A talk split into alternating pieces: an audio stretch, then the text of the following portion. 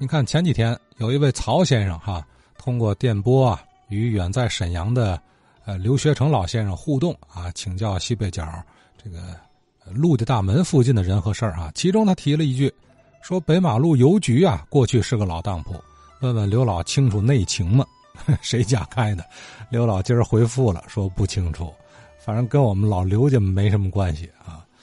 哎，当时啊曹先生问了好几个问题啊，那么刘老下面就逐一的回应，哎，其中呢也连带出不少城里西北角陆家大门附近的小人物和市井风情。那个前两天听那个报道，天津卫有一个老邻居曹先生，说愿意跟我交流交流，很欢迎，我感到挺安慰，挺幸福。哎，第一个问题是他说那个西马路那个我们家看那个布铺叫什么名字？那个布铺啊是大约在清朝的末年开的布铺，那时候我爷爷不是在那个盐道衙门这个当差嘛，收入挺丰富的，开了三个买卖，一个是面铺子在原来路，还有一个在南市开一个澄清的面铺子，还有一个就是这个在西马路开个布铺。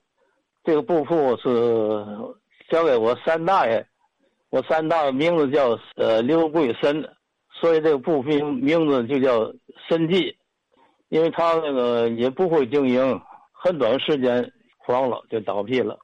以后呢他就没有工作了，他就背着个包袱走街串巷卖布头。当时还有个顺口溜叫这个南大道卖布头，谁不认的刘三猴。我三大也不行三嘛，他有这么一个顺口的，我奶奶那时候就跟我念叨这些事儿。第二个问题就是敲家那个敲东胡同那个事儿，我想跟那个敲家没有关系。哎，他说那个敲家那老人叫敲泽东，这个胡同不叫敲泽东，这个胡同叫敲子东，敲是大桥过桥那个桥，子是儿子那个子，东是东西南北那个东，叫敲子东。这我记得很清楚，因为他那个胡同口有一个瓷牌子写敲子东胡同，不是敲泽东。这估计啊再早年啊，但是那地方有一个桥，这个桥的东边的胡同叫敲子东胡同。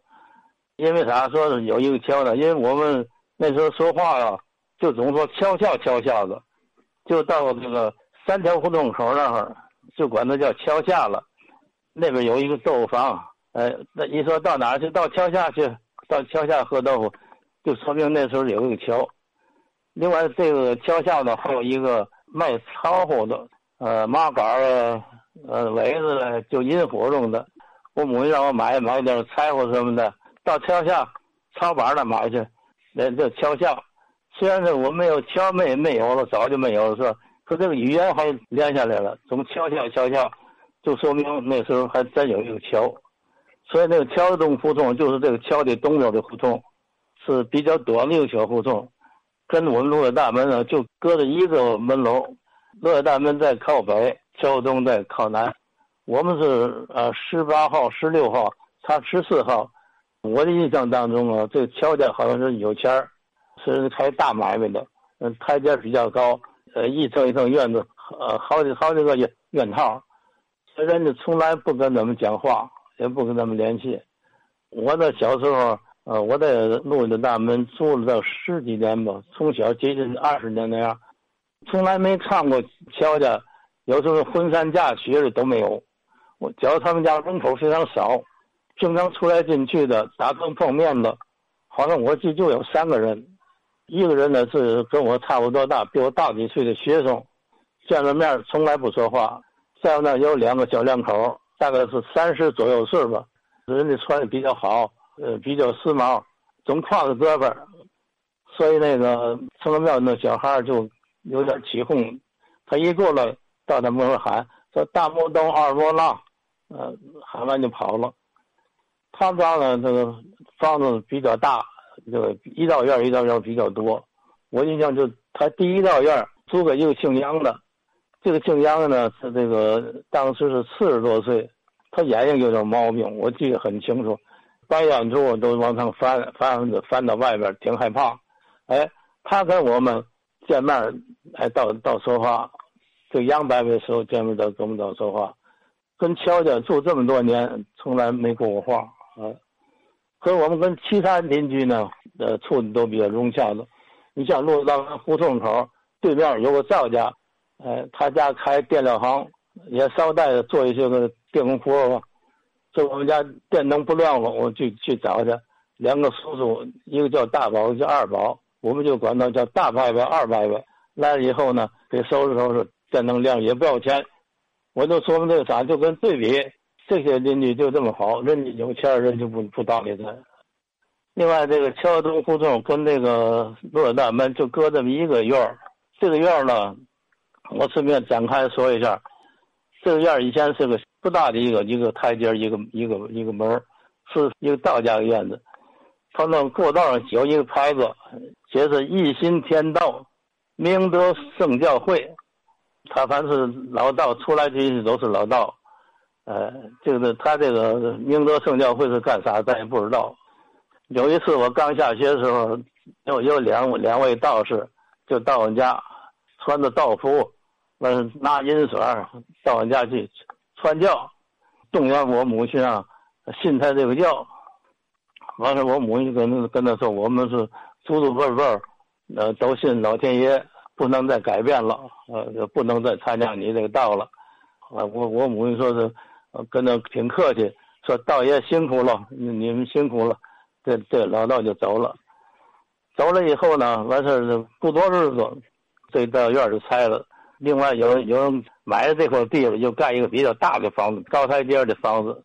盖房子家姓庞，叫庞二爷，他好像在我们那一块有点名望性的，有些什么事都找他，这个庞二爷的。一条胡同住了一个私塾先生程先生。从庙小学成立以后就没有学生了，所以他就失业了。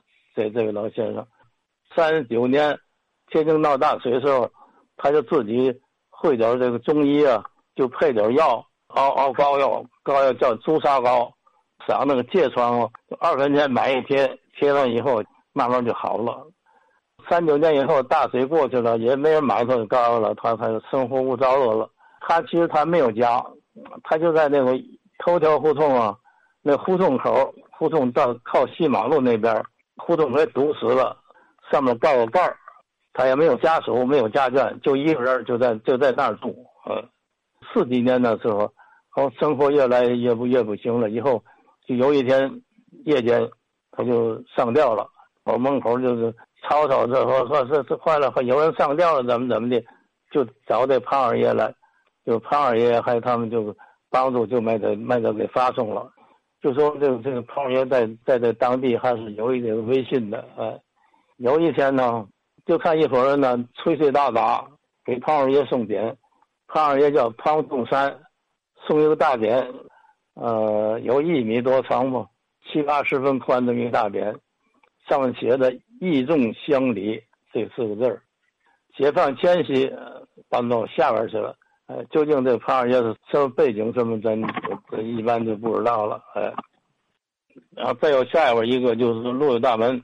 陆家大门他说以前跟一个陆家这个军阀什么有什么关系什么，这个没有。我们家搬到陆家大门的时候已经就叫陆家大门了，至于他怎么个来头，怎么就叫陆家大门的，我们都不知道。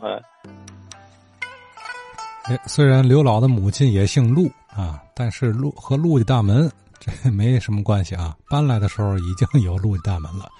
至于老陆家大门，他是怎么得的名啊？更早是哪个陆家在这儿居住，还得了一个地名，这得请教其他老人家了啊。另外，同样和胡同名没关系的是乔泽东家和乔子东胡同，这连字儿都对不上了。就是口语发音接近而已了。由这儿咱继续深究一个问题啊，就是乔子东这个参照物，那个乔是哪个小乔？这城里头还有个小乔吗？还有那位义重乡里的庞二爷，您认识吗？啊，庞二爷住这地儿更早是一心天道的一个会道门，这有什么组织？这都是啊。哎呀，有听友老先生跟我说了，趁着咱们节目啊，最近聊老城里的事儿少是吧？哎，这话可都说到这儿了，您可别不掺和是吧？哎，我的电话啊，16602675331，